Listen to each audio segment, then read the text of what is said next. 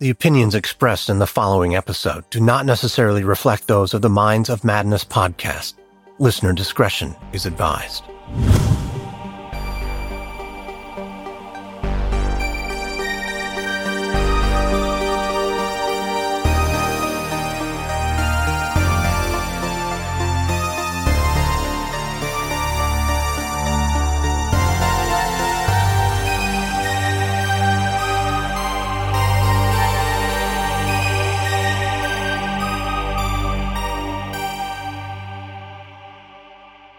On November 13, 2015, Megan Hiatt was busy packing up her belongings when her partner showed up unexpectedly. She was leaving him and taking their five month old twin daughters with her.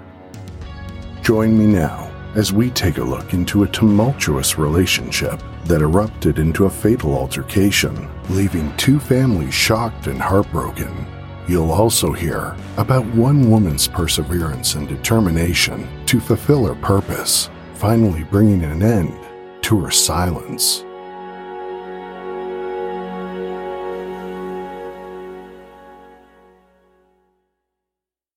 Megan Hiatt was born on October 15, 1993, to Travis and Melissa Hiatt. The couple had looked forward to having children and were overjoyed when they learned Megan wouldn't be arriving alone. Megan and her twin brother Tyler were inseparable from the moment they took their first breaths. We were best friends growing up, I want to say, until like probably like sixth grade. And then I was like, ew, my brother, I don't like him. But really, I love my brother. The twins were born in Jacksonville, Florida, home to pristine white beaches, crashing surf, and flourishing city streets. So we grew up in Arlington, which is an area of town in Jacksonville, Florida. And I want to say that when I was younger, it was probably a nicer neighborhood. But as I grew up, it just kind of went downhill. You know, there wasn't any violence really or anything like that. It just was a neighborhood. I was raised in a very sheltered life as far as relationships go. I didn't have my first boyfriend until I was 18. As Megan got older, life at the Hiatt home was becoming unstable.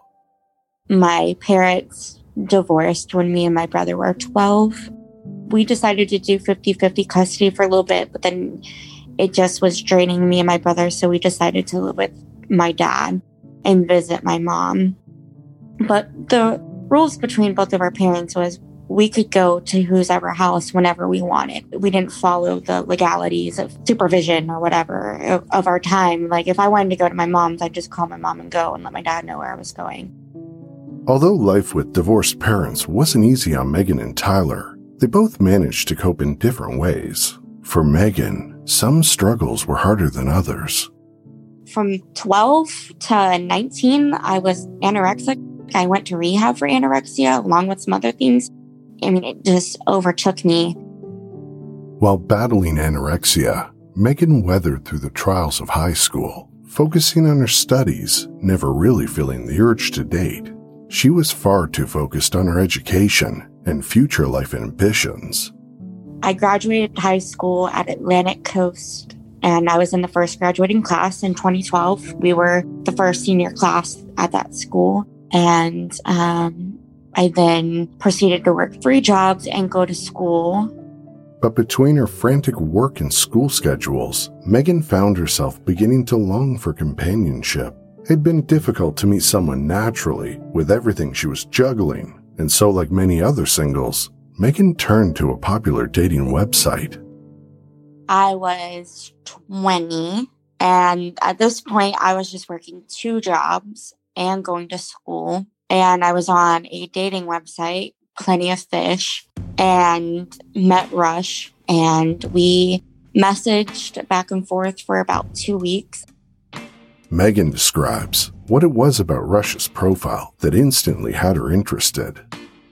One, like I grew up in a military town, so I just I had a lot of respect for people in the Navy, and because um, we had two Navy bases in the Jacksonville Metroplex, and I just admired that, you know. And then on top of that, he had a motorcycle. I had a motorcycle, which I had just bought in mine. I barely knew how to ride it you know, we talked about him teaching me how to ride my motorcycle.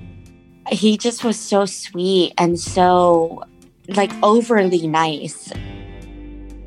Although Rush was six years older than Megan, he was handsome and charming, not to mention successful. He had a home, he had multiple cars, he had multiple motorcycles, he had a job, health care, all kinds of things that, you know, when you're in that age of trying to find a husband, those are things you look for is are they good with money? Are they a family person? He was just knocking every single check mark off my box just the way he spoke to his mom, I was just like, oh, wow, like this is how I would want my future husband to talk to his mom and just how he loved and cared for her and wanted to make sure she was okay. At age nine, Rush's family immigrated to the U.S. from Jamaica, and after graduating high school, Rush began his career in the Navy as an aircraft mechanic. Megan recalls her first date with Rush at the base. Our first date, he snuck me onto the Navy base into where he was working. And we were just hanging out. He was show- showing me the helicopters, letting me sit in them. I just was taken back. I was like, wow, this is a strong man who's knowledgeable about mechanics of a helicopter. Like that just took me back. I was like, wow, thought he was really educated just by the way he carried himself and spoke. For the first few days, everything seemed perfect with Rush. However, looking back now, Megan believes there were early warning signs she missed there was this time he didn't text me for two days, which I didn't think it was anything. I mean, we weren't boyfriend, girlfriend at that point. We weren't anything. So I was just like, okay, whatever. It really wasn't a big deal. And then, like, when he texted me two days later, he's like, oh my gosh, hey, sorry. Very overly apologetic for not communicating with, with me, which I appreciated back then. And for me, I I don't know what attracted me to someone ignoring me for two days. You know, that's now I look back and I'm like, wow, like I can't believe I dealt with that. But being 20 years old, young, naive, just wanting someone to love me, you know, I dealt with a lot of things that now I would never deal with. Not even a week into their relationship, Megan and Rush got into their first argument. I don't even know why we were arguing because I was just like, what is going on here? and my motorcycle was at his place because he had been teaching me switching through the gears and um, working on my throttle control. I don't remember what it was, but he's like, "Come get your motorcycle. I'm done." I was upset, um, but I went and got my motorcycle, and then I went to my girlfriend Kayla's house. It was like eight in the morning. I got a text message from him saying, "Hey, can you go check the garage and see if I shut it?" I was like, "Whoa!" Like whiplash it was just strange to me. I was like, but uh, because I wanted to appease him, I wanted to make him happy, we cared for him, I went and did it. That was his way of testing me. Because I feel like if I wasn't so young and naive, I would have been like, no, bro, that's not my problem. Figure it out yourself. But I literally drove 30 minutes from my friend's house all the way to his house just to make sure the garage door was closed.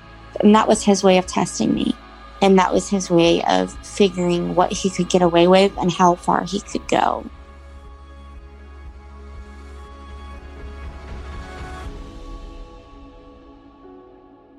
After two months of dating, Megan moved into Rush's home in Ocean Way, and she couldn't have been happier. Rush had wanted a partner who took on the traditional role of homemaker, and Megan was all too eager to oblige. Back then, I wanted to be that stay at home mom who raised kids, but still had an education. Still could go out after the kids were school aged and bring money to the table, you know, for our family and for our future. I didn't mind being a stay at home mom. That was something I wanted. After living together for a while, Megan started noticing small changes in Rush's behavior, finding small imperfections in everything she did, including what she ate. I was making this like potato stroganoff thing. It's like potatoes, beef, and cream. It's, it's really carby. It's really heavy food. It's more of a southern thing. And I made him a plate and I made myself a plate. And he was like, You're going to eat that?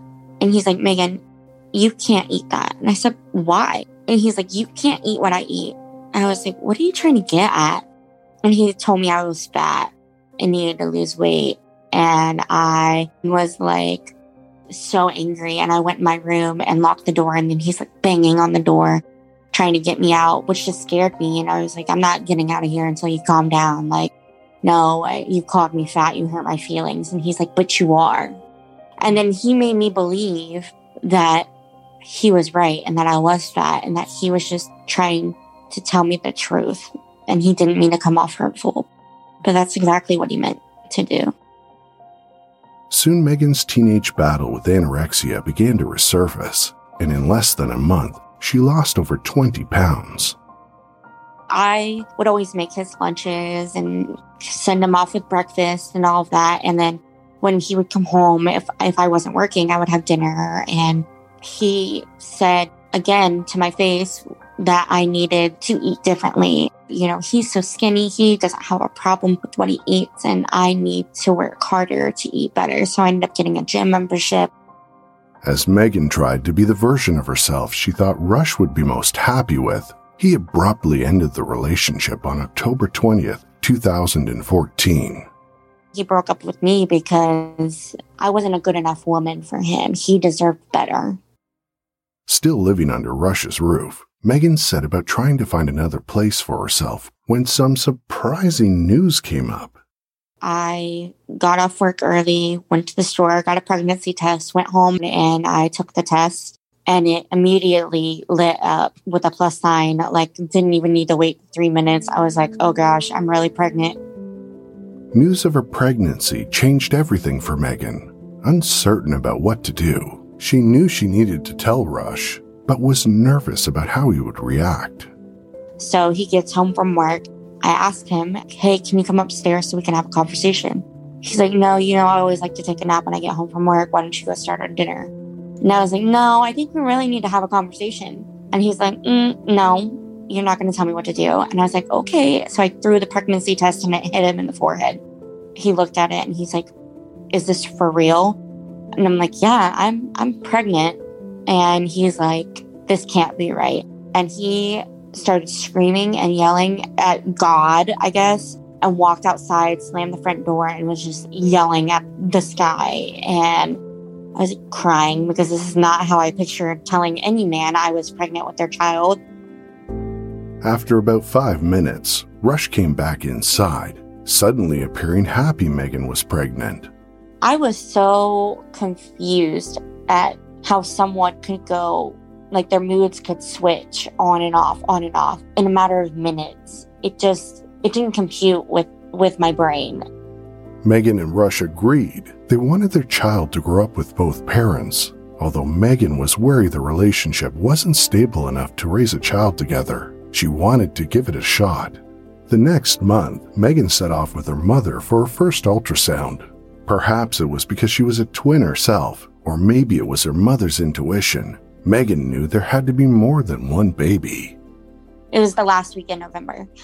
My mom and I are sitting at my OBGYN's office. We're sitting there. I'm anxious. I'm nervous. They confirm that I'm pregnant. And then we go to the ultrasound room and I'm like panicking. And then they do the ultrasound and we saw one baby. And in my head, I'm thinking, there's another one. I know there's another one. And I, I asked, are you sure there's only one? And my mom's like, my mom is ecstatic because she's in the room with me. She's like, look at the baby, blah, blah, blah. And, and I'm like, are you sure there's not another one? And they're like, no. And she's like, well, let me double check. And she like moves the ultrasound. You see another baby as she flashes by. And I was like, I saw something. I saw a baby. And she's like, went back and she's like, oh, well, I guess you're right, Miss Hiatt. You're having twins. Although Megan was excited to be carrying twins, she couldn't help but feel nervous about making the announcement to Rush. He'd already struggled with the knowledge of one baby. She had no idea how he'd react to twins. And I'm like losing my mind. I'm out of breath. I don't know what to do. I was like, I got to call Rush right now. And I call him and I'm saying that and I'm like, um, there's two. And he's like, what are you talking about? I was like, there's twins. And he's like, oh my gosh. And he just was very quiet. I had never seen that side of him where he just was lost for words. And he's like, I gotta go, but I'll call you back. Megan's expected delivery date was June the following year. She also learned the twins were girls. But as excited as Megan was about her pregnancy, the instability of her relationship with Rush continued, with the couple often struggling to see eye to eye, including agreeing on the girls' names. So When we found out we were going to have girls, names were always something that me and him struggled with. He wanted to pick out the first names, and I was allowed to pick out the middle names. And I told him I didn't want anything rhymey. I just wanted them to have the same letter.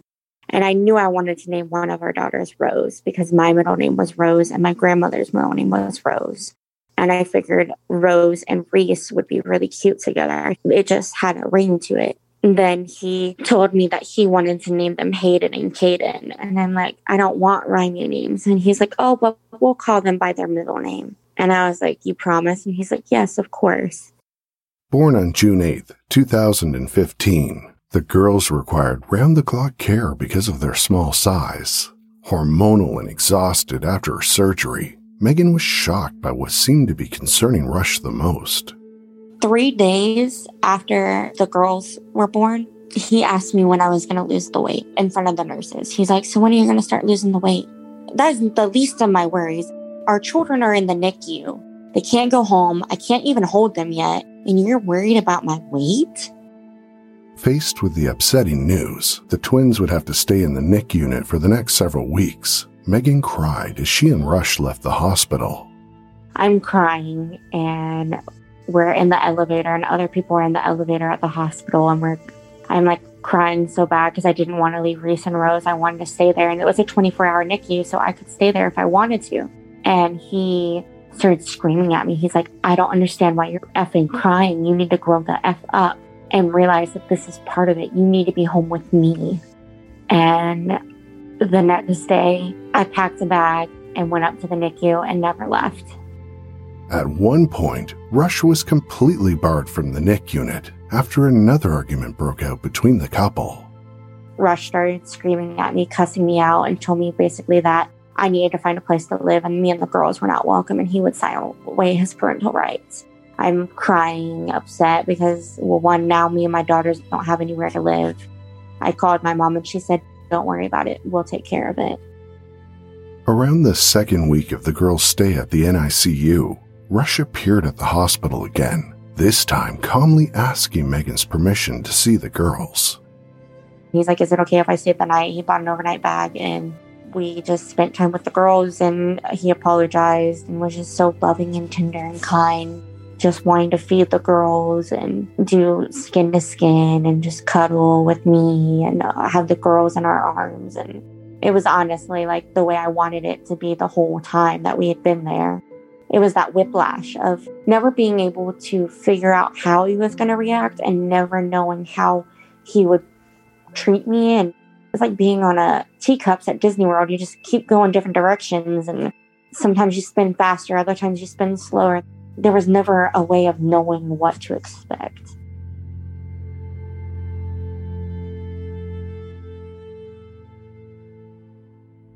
As Megan watched Rush interacting with their daughters, she couldn't help but feel intense relief and happiness. Rush was actually a really good dad he would get up in the middle of the night and help me feed them. He would every day at 7 7.30 was bath time. He would bathe them and i would feed them their nighttime bottle and read to them and everything flowed really well. As rush and megan spent the next several weeks adjusting to their new roles the twins personalities gradually started to emerge cementing them as very unique little people despite their identical appearances Rose was always the smaller one, and she was just a little spitfire. She wanted what she wanted, and she wanted it now. She just had this sass to her. You could just see her just wanting to just interact and speak. And then Reese, she was always very observant. She was always the quiet one of the two. She she just wanted to just observe. She would just watch. She wanted to sit up and she just wanted to watch. They loved to be together. They wanted to be together all the time or hear each other. They just needed each other. And we tried putting them into, we had two cribs and we tried a couple of nights of separating them into two cribs and it did not work. They would cry all night. They just wanted to be next to each other. So we ended up putting them in the same crib. When it came to caring for the girls, the couple seemed to make a great team. However, the instability of their relationship continued to linger. In fact, it was getting worse. Rush never hit me. Later on, as I started to research domestic violence, I realized that physical abuse is not just hitting, it's things being thrown at you, it's blocking you in from being able to move, it's different things. So, had he ever physically laid his hands on me, Absolutely not. But as far as him throwing things, he threw a table at me when the girls were three months old. There was lots of sexual abuse after the girls were born. That was something that had never happened before. Exhausted from caring for newborn twins on top of postpartum depression, Megan repeatedly begged Rush to be gentler with her. The girls were about a month and a half old, and I left and went and stayed with my mom because it was a downhill spiral. It was just nothing was changing. I asked him to treat me differently. I asked him to be more tender and loving, given that, you know, I'm emotionally, hormonally imbalanced and I'm struggling with depression. And he just did not care. And so I went and lived with my mom for about, I would say, about a month. Following her short reprieve, Megan returned back to Rush's home. Although she was skeptical things would be different this time, Megan was desperate for the girls to have a complete family. Unfortunately, the situation didn't improve. For the next few months, Megan navigated an increasingly erratic home life and described what it felt like to walk on eggshells whenever Rush was around. There was this distinct one time he told me if I ever effing left, that he would destroy me because I told him I was like, I can't do this anymore. You're too you're too up and down. Like I, I don't want to raise our daughters in an up and down relationship. You gotta make a choice. You're either gonna change or you're you know, we'll do 50-50 custody. I'm crying and he like pulled me by my hair and forced me on the bed. And uh, I had my phone in my hand and he like ripped off my pants and he kept trying to call my dad and my mom while he's forcing me to have sex because he thought it would be funny. And he called my dad, I hung up the phone. He called my dad, I hung up the phone. He called my mom, I hung up the phone.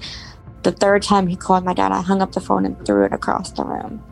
My dad had called me multiple times and I just didn't feel like talking to him. And the next day I talked to him and explained to him what happened. And I only heard my dad cry two times in my life.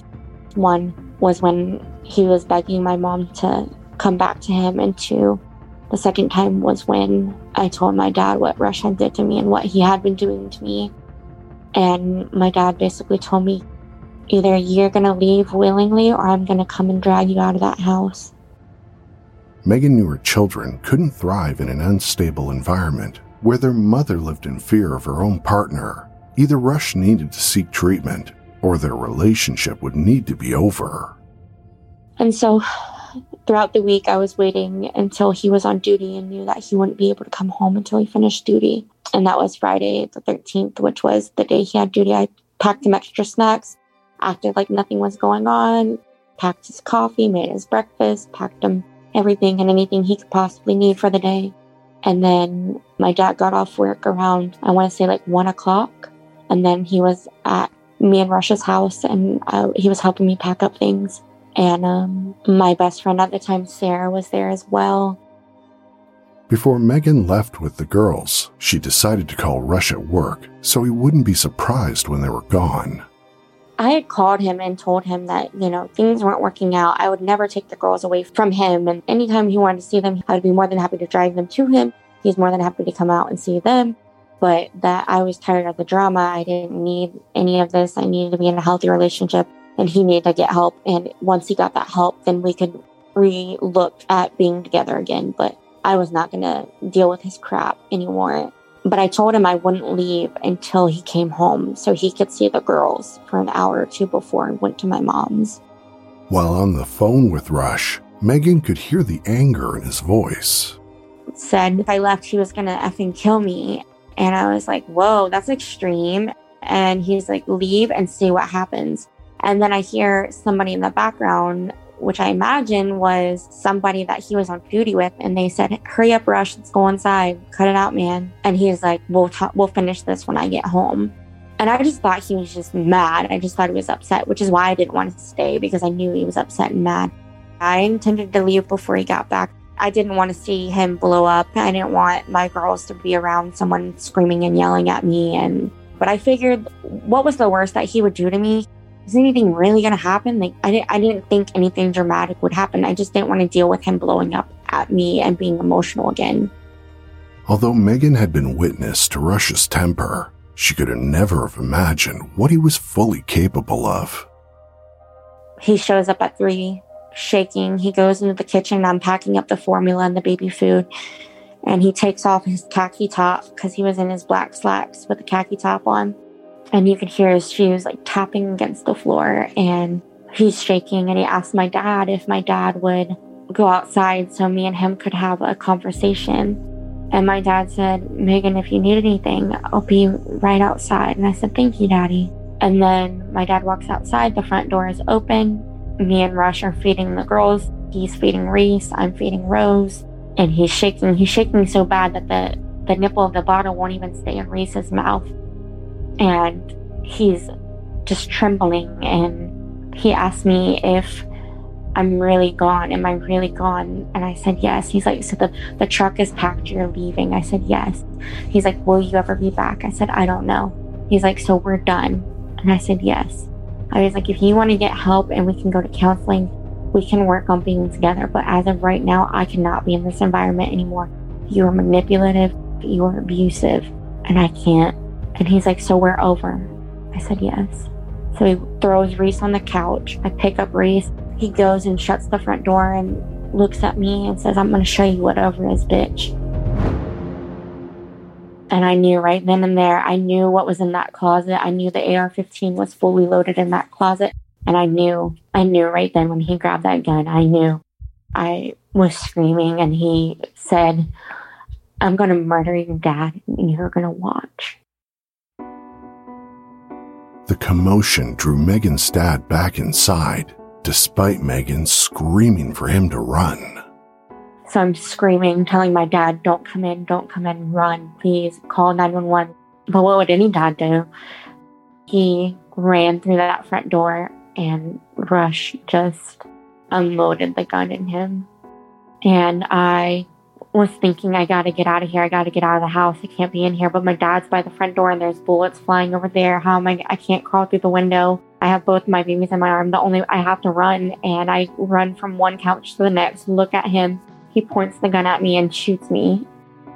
Dimly aware she'd been hit, Megan heard more shots fired before everything fell silent, even the twins.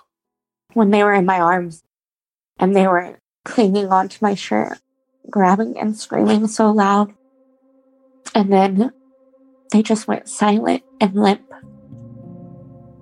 in my arms, and I knew. I knew that he had killed them. I didn't know how he killed them. I didn't know it was in the back of their head.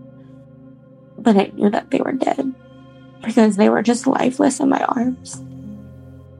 Rush then turned the gun on himself. In less than a few minutes, the people Megan loved most in the world had all been shot.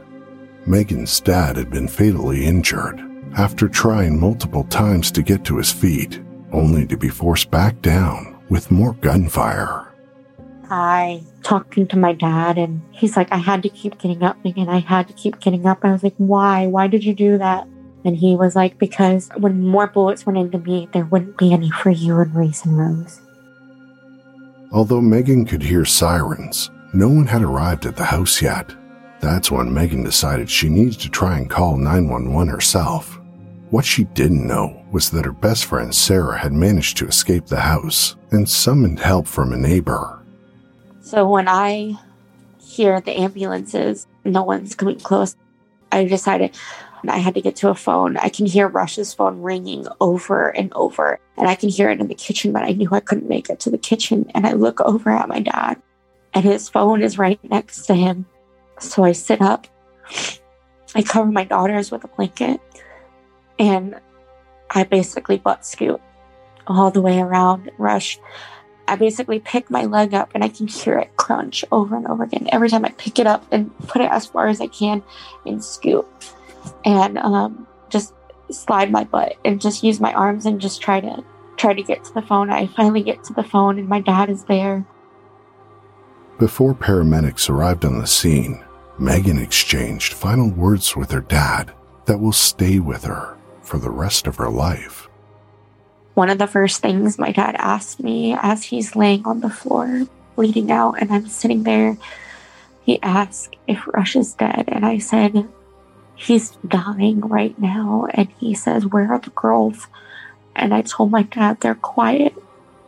They're quiet, Daddy. They're not here anymore. And he said, Don't worry, baby girl. I will watch over them in heaven. He's like, I'm not going to make it. And I was like, No, Dad, you have to make it. You have to be here. He's like, I'm, I'm, I can't make it. He's like, Megan, I just can't. And he kept screaming out in pain. And the sounds he was making was just so awful. While Megan continued to wait for EMTs to arrive, she lay on top of her father's body, doing everything she could to stop the bleeding. And my dad's quiet at this point. He's just making noises. And I knew he was I knew he was close to the end of his life.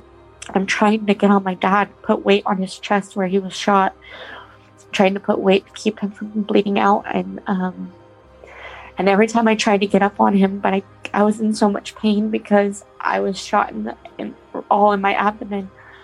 And I kept trying to get myself on top of him. But every time I leaned farther and put more weight on my dad, he moaned out even more pain. And I knew that there was nothing I could do. So I sat there, right, leaned up against him, waiting for 911. And I'm looking outside. And I finally see a cop car and then it reverses back. The cops that showed up that day, they come in, they clear the scene, and then my dad took his last breath when he knew the cops were there. He he exhaled his last breath, and I knew that he was gone.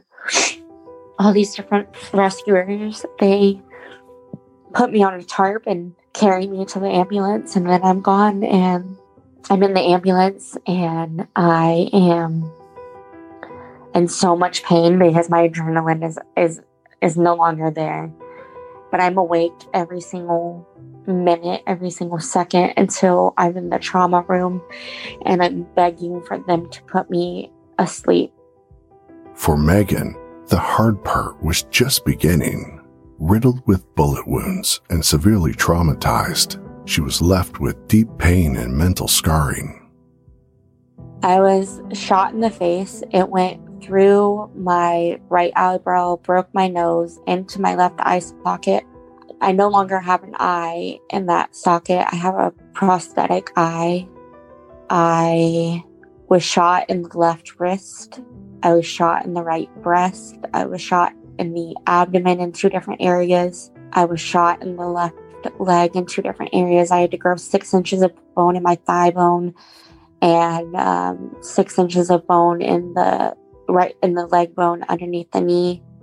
The following days were spent in a blur between waking and unconsciousness, a heavy blanket of despair and terror that never lifted as Megan fought for what was left of her life. Each time she became conscious, memories flooded her mind of what she'd lost and endured. On November 23, 2015, just 10 days after Megan's world was shattered, funerals were held for Reese, Rose, and her father Travis. Still badly wounded, Megan had to attend while laying on a stretcher.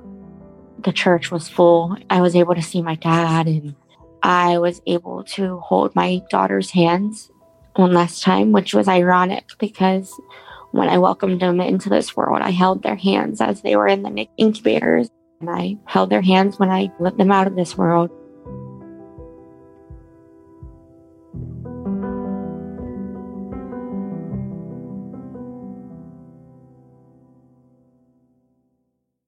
For five years, Megan endured more pain than most can imagine. The scars of her mind, however, run deeper than any physical wound could. My PTSD was so bad that I couldn't answer doors. Someone knocked on the door, I would panic. I would hide in my closet. I would cry if there was fireworks or loud noises. If we were at the beach and we were at a restaurant that was playing Jamaican music, I would panic. If I saw any man in uniform, I would panic. It was it was so hard. It was so hard. Megan later filed a lawsuit with the US Navy, convinced more could have been done to prevent Rush from annihilating her family. Not only had he left his post without permission, his shipmates also had overheard him threatening Megan over the phone. The lawsuit sought $75,000 in damages to help pay for the countless surgeries Megan's needed. However, the lawsuit was thrown out. The federal courts explained that the Navy wasn't responsible for the private actions of their officers. Years before, Rush had multiple run ins with the law for domestic violence. According to a 2013 police report, Rush had been charged with domestic battery by strangulation in a previous relationship. After filing an injunction for protection against Rush, he was ordered to complete a state batterer's intervention course. A year later, Rush had an altercation with another girlfriend who shot him in the groin. He told me she was just crazy. She was the crazy ex girlfriend and she shot him. And when I looked up her record, it said that she had like attempted murder or something like that. So I just thought she was the crazy ex girlfriend. I never heard anything like that. Like, why anybody just shoot somebody just because? I thought, of course she's crazy. Who would do that? Well, me and the girl are really good friends now, and it is insane how many things he did with her that he did the same thing with me and how he just figured how much harder he could go to, you know, destroying us he basically did the same thing with every single girl he'd ever been with was just test them to see how far he could go a navy spokesperson said Rush's navy command took what he called appropriate administrative action when notified of the 2013 and 2014 incidents. The action included counseling but no further details were released. Megan chose not to appeal her case. Instead, she was determined to make a difference in other people's lives if she could. Unwilling to give up on spreading the word of her own tragedy, Megan set up a Facebook page called No More Silence to honor her daughter's and father's memory and to give a voice to intimate partner violence victims and survivors. A huge part of my healing has been helping other people trying to give advice, trying to create open conversation with others about what abuse is and how can we handle that? How can we create a safety plan? How can we leave and not end in the same way that my story ended that day? Half a decade later, Megan now speaks across the country, bringing awareness to warning signs in relationships. Dr. Christina Forzani explains how disturbingly common intimate partner violence is and how fatal it can be. Intimate partner violence, which used to be referred to as domestic violence, is very dangerous and lethal at times. And I know that that sounds obvious, but it's more dangerous than is typically even realized. In 2018, 20% of violent crime was intimate partner violence and 19% of intimate partner violence involved a weapon. Half of female murder victims are actually killed by their partners.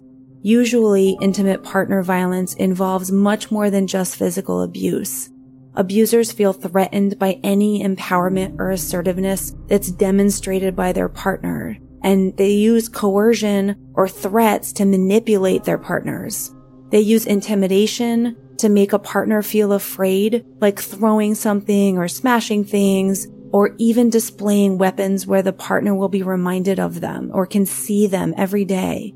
Abusers may control money to prevent their partner from getting a job or doing activities independently.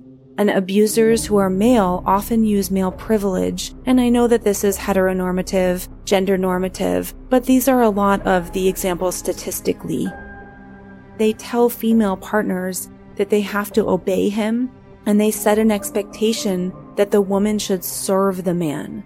Criticizing or confusing a partner is also a form of abuse, and it leaves the partner more susceptible to other forms of abuse it kind of chips away at their trust in their own intuition. And that makes them separate from their, their support system, their family, their friends, be less open to feedback when the support system tries to, to help or to step in and give warnings.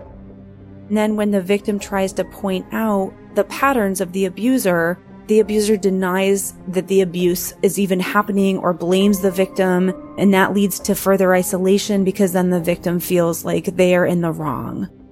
If a history of intimate partner violence includes harming pets or children or has led to serious injury like hospitalization or results in court cases, legal issues, the risk that uh, the abuse will happen again later on and more intensely in that relationship or in a new relationship is higher.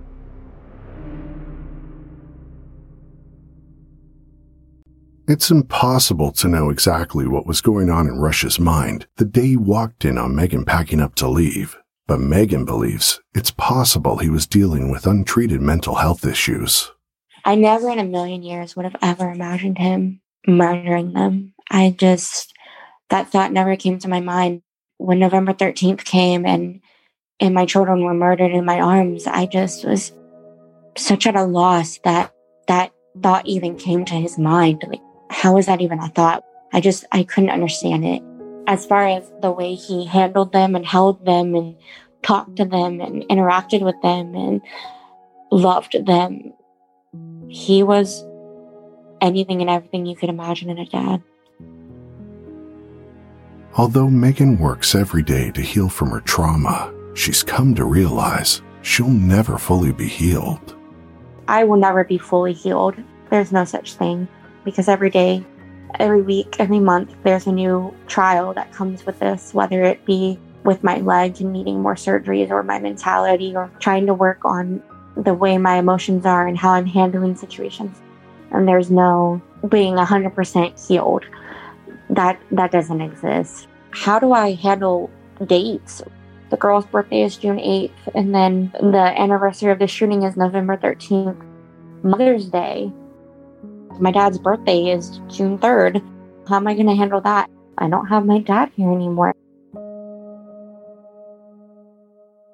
In a Father's Day Facebook post dated June 21st, 2020, Megan wrote, To the man who sacrificed his life for me, to the man that gave me the ultimate gift, to the man that's watching over my sweet baby girls in heaven, to the man that was so wise to the man that loved his children and grandchildren endlessly, giving everything he could, to the man that would come to the NICU every day on his lunch break to see Reese and Rose. My father was strong. He was wise. He was so giving. My dad is the definition of what a father should be. I miss him so much. Despite the long and painful road to recovery, Megan remains optimistic about her future.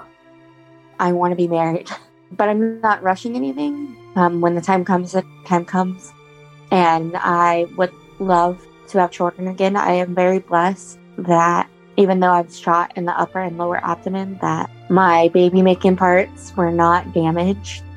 And I would love to have children when the days run together and her sadness overwhelms her, Megan pushes on for what she believes is a higher purpose. I knew I was going to live. I knew I had a purpose. I had no doubt in my mind that I would make it. And I knew right then and there, I knew what I wanted to do with the rest of my life. I knew my purpose was to make sure that this didn't happen to anybody else the best way I knew how. I didn't want anybody to have to experience what I experienced. And I would have loved, loved to have died that day. It would have been easier to die that day than it was for the past five years to get up every day and try to make sense of everything. And something that gives me purpose is sharing my dad and my daughters and my story. That gives me strength to know that they did not die in vain and that they there was purpose. Through the help of her family and community, Megan has forced her life back on track and has even found a new partner named Joe. In fact, they recently got engaged.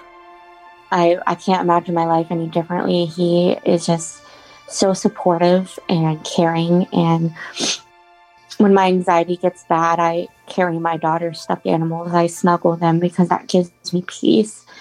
And the other day we were watching TV and he put the little fox on his shoulder, like the fox was watching TV with him. And I look over and it just made me smile so big that he would support me in such a way. So simple.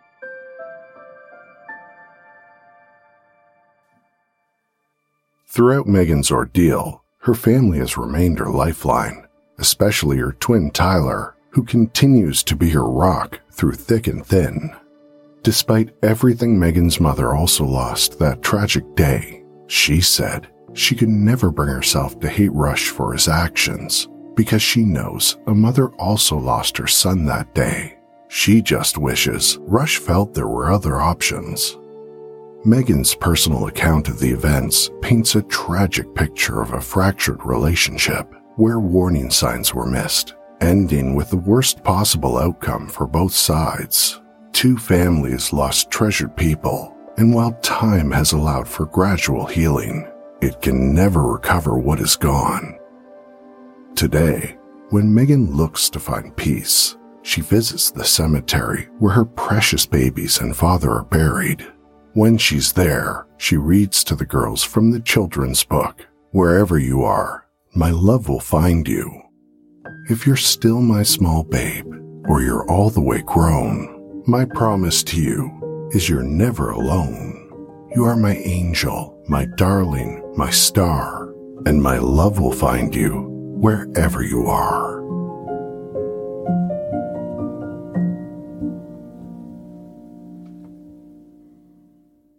I'd like to give a huge thank you to Megan Hiatt for sharing her harrowing story. If you'd like to learn more about Megan and her journey, we'll include links in the episode notes. And a special thanks for Dr. Christina Forzani for sharing her insights in this episode. I also want to give a quick update. Since we published our episode two weeks ago, we found out last week that Megan and Joe were getting married. So we reached out to our online community and a bunch of listeners chipped in with us and we had some flowers and some treats sent to Megan and Joe's room at their hotel. So I want to thank everyone who helped make Megan and Joe's day a little extra special. And I have to give an extra special thanks to Byron Laszlo. He owns Weekly Floral in Dallas. They're a floral design studio serving downtown Dallas and the immediate surrounding area. When Byron found out what we were trying to do, he was so helpful in getting everything organized. So from all of our listeners and everyone at Team Madness, we wish Megan and Joe a happy and healthy life together. And now I would like to introduce the Muck Podcast. I'm Tina Jaramillo. And I'm Hillary Doherty. And we host the Muck podcast where we discuss the dark and sometimes weird true stories in American politics. And let me tell you, there are some weird ones. Girl, did you ever hear that story about how a deputy's wife practiced sex work in her home and a local commissioner got caught up in it? What? Well, what about how a gun advocate senator out of California engaged in gun trafficking? I mean, what is he thinking? Hypocrite. Capital H. Yes. Hey, we cover all that and more from Maladies, Madness, Mischief, and Murder in United States politics. Well, you can find us wherever you listen to podcasts and check us out on social media at the Muck Podcast.